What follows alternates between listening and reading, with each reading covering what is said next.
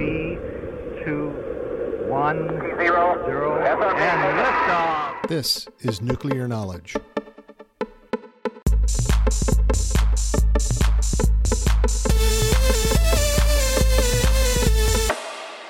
A production of the National Institute for Deterrence Studies.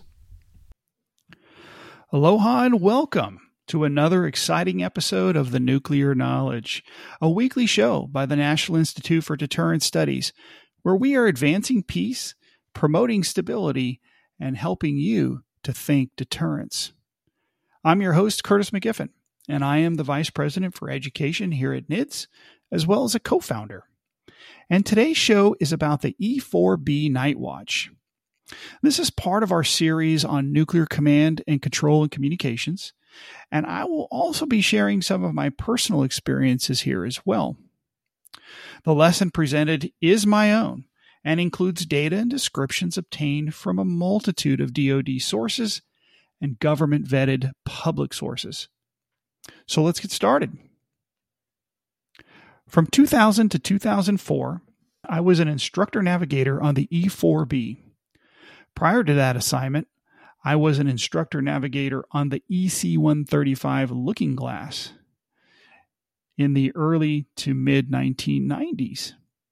And I was also a navigator instructor and evaluator at the Navigator Training School in Texas in the late 1990s. And then finally, from 2012 to 2014, while serving on the Joint Staff, the NAOC mission that is the E4B, was part of my NC3 portfolio. So I am very familiar with this jet and this mission. The E4B serves as the National Airborne Operations Center, or NAOC, and is a key component of the National Military Command System for the President, the Secretary of Defense, and the Joint Chiefs of Staff. You can hear about this again in a previous nuclear knowledge that I did several weeks ago.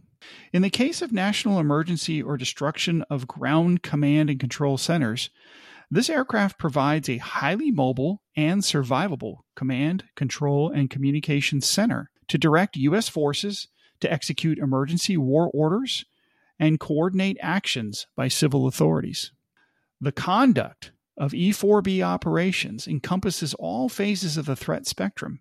Additionally, the E4B provides the continental United States uh, travel support for the Secretary of Defense and his staff to ensure Title 10 command and control connectivity.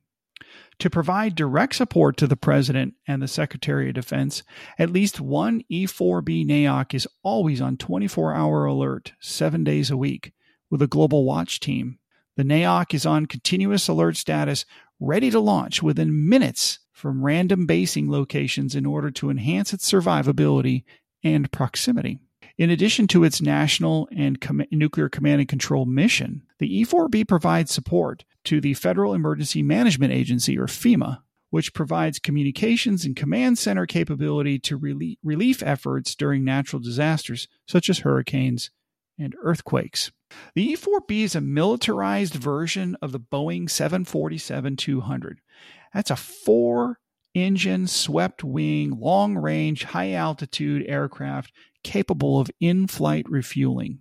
If you've ever seen a 747 or flown in one on a cargo airplane or a passenger airplane, you would find this to be a very large aircraft.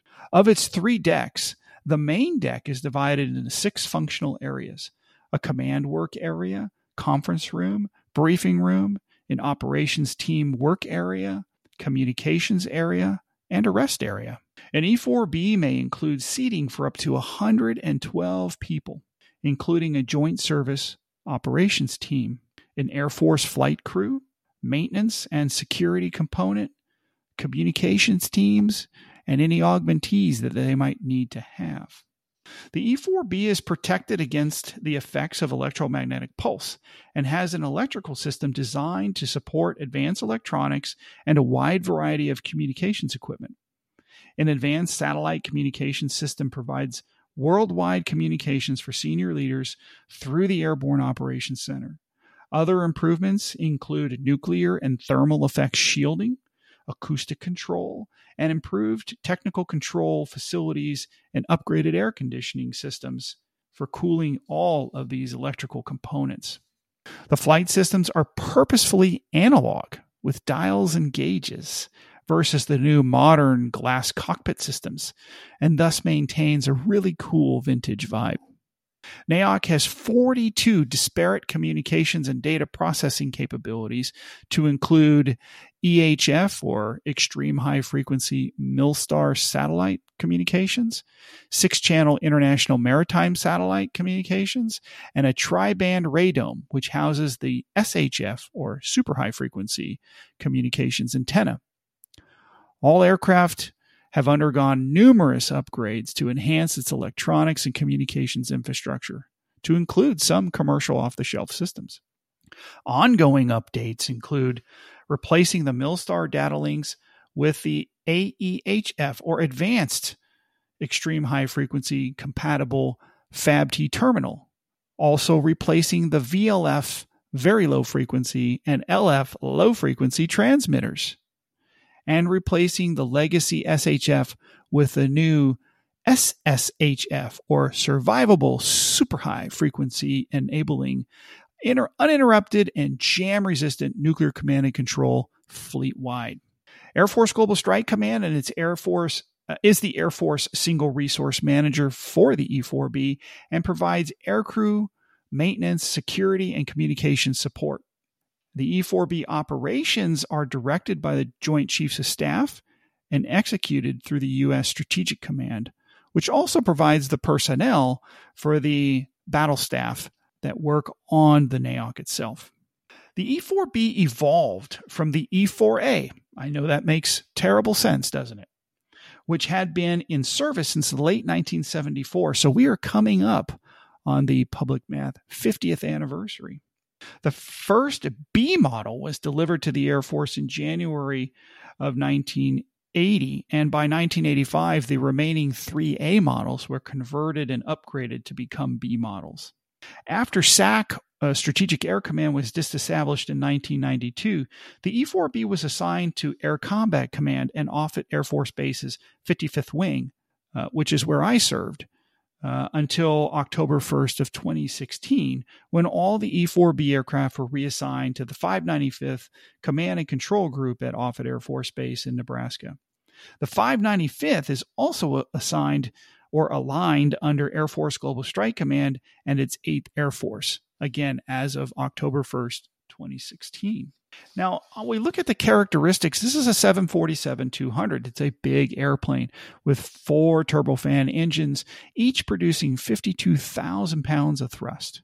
Uh, the airplane can weigh upwards of 800,000 pounds. That's a lot. And has 5,000 square feet of cabin space. The airplane can fly for 12 hours unrefueled. And when it's refueled, the airplane can fly for at least three days uninterrupted. It's really limited by the amount of oil that's left in the engines and the amount of water left for the crew. and it costs about $170,000 per hour to fly this airplane, uh, give or take the cost of, uh, of a barrel of oil. Uh, so it is quite uh, expensive to operate. Uh, I mentioned that it has a crew space of up to 112, but a normal crew is about 65. And those 65, of course, the air crew and the uh, uh, the communications team and the battle staff, but also the maintenance people who take care of the airplane and the cops who guard and provide security for the airplane are assigned to the jet and constant. They fly with the jet anywhere they go, um, and they're always on the move with the jet of the numbers of 700, uh, 747 200s built, only about 36 of them remain uh, fly in flying around around the world today. That's less than about 10% uh, of the remaining numbers. And as six of those 36 are assigned to the United States Air Force, four of them are E4s. The other two are the VC 25s that fly basically Air Force One and the backup to Air Force One. A brief look at the history um, and here's where we'll kind of talk about what I did. Uh, in February of 1962, which is a few months before the Cuban Missile Crisis, the mission stood up as something called the National Emergency Airborne Command Post, or NEACP. And it started with three KC 135s. By the mid 1960s, they had upgraded those to the EC 135J and called it the Night Watch, a name that still continues with the airplane today. Configurations were were stationed at Andrews Air Force Base in Maryland, ready to fly the president and his national command authorities out of Washington, D.C. in the event of a nuclear attack. The new E 4s uh, replaced these EC 135J models in December of 1974, and those J models were sent off to Pacific Air Forces to do normal flying command post duties. Oddly enough, in 1994, two of those birds wound up back in my squadron in uh, at the Seventh Axe, and I had a chance to fly uh, both of those uh, in the 1990s in that upgrade to the E4B by 1985, there were two central things that went there. It was the integration of the satellite communications with that SHF antenna and the ability to do aerial refueling. Uh, were the moder- modernizations that were done there, and this ensured true global reach, both physically with the aircraft and clo- and by communications through the satellites. In 1994, NEACP or the National Emergency Airborne Command Post, is renamed NAOC, the National Airborne Operations Center, and begins this arrangement also to support FEMA. If we recall, in the early 1990s, the Cold War has ended, and there is a an interest in trying to figure out how to do more things with these assets. Uh, since peace was breaking out all over the world, and there didn't seem like a lot of demand for nuclear command and control. And this uh, later changed in 2001 on 9 11. Here's where I want to spend a few minutes. Uh, you can look uh, in a number of different areas um, about what the E4B did uh, on 9 11. Uh, if you look on CNN, uh, the, there's a video called the 9 11 Mystery Plane that talks about this mysterious jet that was seen flying over Washington, D.C. on 9 11. Well, that was Venus 77. That was the call sign, and I was the navigator on that jet. Uh, so there were three E4Bs on alert that day as we were getting ready for a national exercise. Uh, just dumb luck on the scheduling, uh, and a very rare event to have three of the four jets up and running. And the one of the jets was uh, advanced placed out in Andrews Air Force Base, and that's where I was we had the klaxon alert go off. We had all been up and watching the news. Uh, and then uh, we had to, the klaxon went off. We had to do a quick ride, and uh, people are jumping in the trucks and driving at full speed to get out to the airplane. By the time we got to the airplane, the engines were already running because the maintenance troops who are there on the airplane all the time are engine start qualified. And so we, as the flight crew, we had to run up, you know, the three decks of the airplane and get in there and take off. And it was a survival launch. We did a real survival launch. And about 9:48 in the morning, we took off. And I have vivid uh, memories of standing over the pilot's shoulder right as the initial plume was lifting up over the Pentagon from the impact. So we flew the mission, uh, participated in all of those things. I'll note that uh, the the response was so fast that once we leveled off, the pilot had to get out of his seat and put his boots on. He had flown the airplane barefooted because he never got a chance to get his boots on. And anybody who's flown a 60s and 70s vintage airplane, they have a very cold nose cone. Uh, so we flew the airplane. We got back to Offutt. By then, uh, uh, President Bush's uh, Air Force One pulled up beside us. Uh, he went in to do his briefings at Stratcom, and I went into the squadron to get updated information. We had to pick up another crew. Place was chaos, and that was the first time I looked up at the TV in the ready room and saw the towers fall. And I not, did not know that that had happened earlier in the day. Flying all day in the missions, we ended up giving orders to go back to Andrews. Uh, some people say rumors that we were a decoy jet. Uh, but we did. We took off. We flew back. I'll tell you, it was the quietest flight I'd ever had. Nobody was flying. Air traffic control wasn't talking to anybody. Uh, we were practically the only jet in the sky between Omaha and Washington, D.C. And I re- recall uh, it was a clear day, the sun setting behind us. We're heading dead east. The airplane's in a descent, and we could see the National Mall right off the nose through the windscreen. And then all of a sudden, the, this huge 747 pitches up and to the right. I darn near fall on my butt and an F 16 comes up from underneath us. And he had come up to inspect us, and he'd come in so fast he triggered the TCAS or the Tactical Collision Avoidance System, and the airplane maneuvered to avoid a collision. Uh, just an interesting tidbit. One last day of the excitement that we had to uh, endure. But that was the, uh, the the the day of the mission. I wanted to share that with you.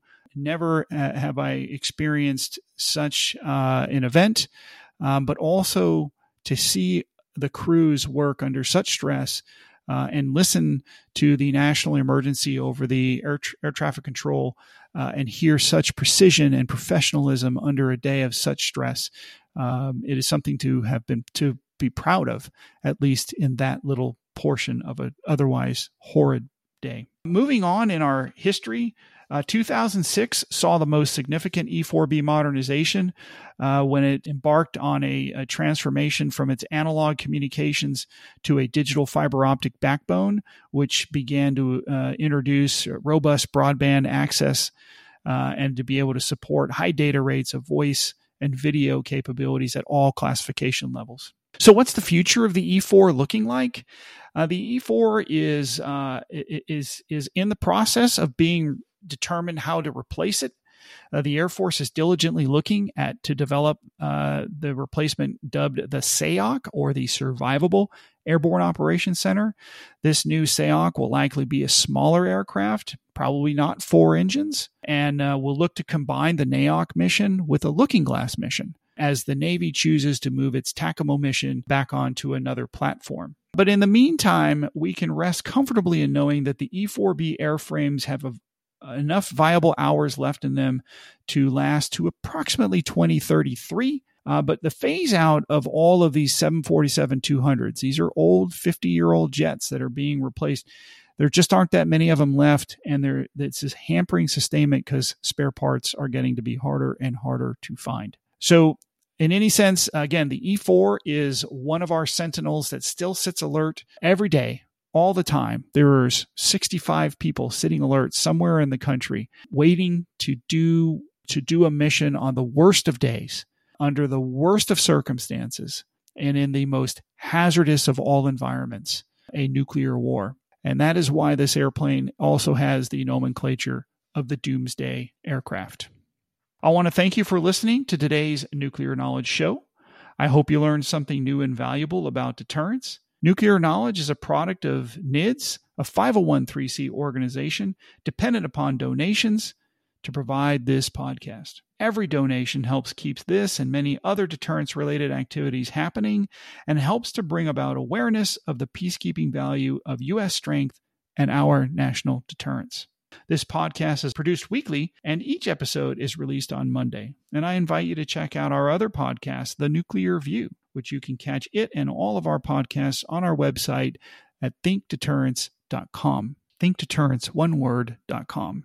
I thank our producer, Miss Kimberly Charrington, our sponsors, and all the fantastic members of the National Institute for Deterrence Studies for making this podcast possible.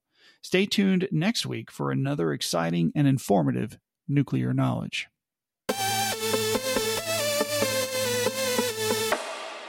A production of the National Institute for Deterrence Studies.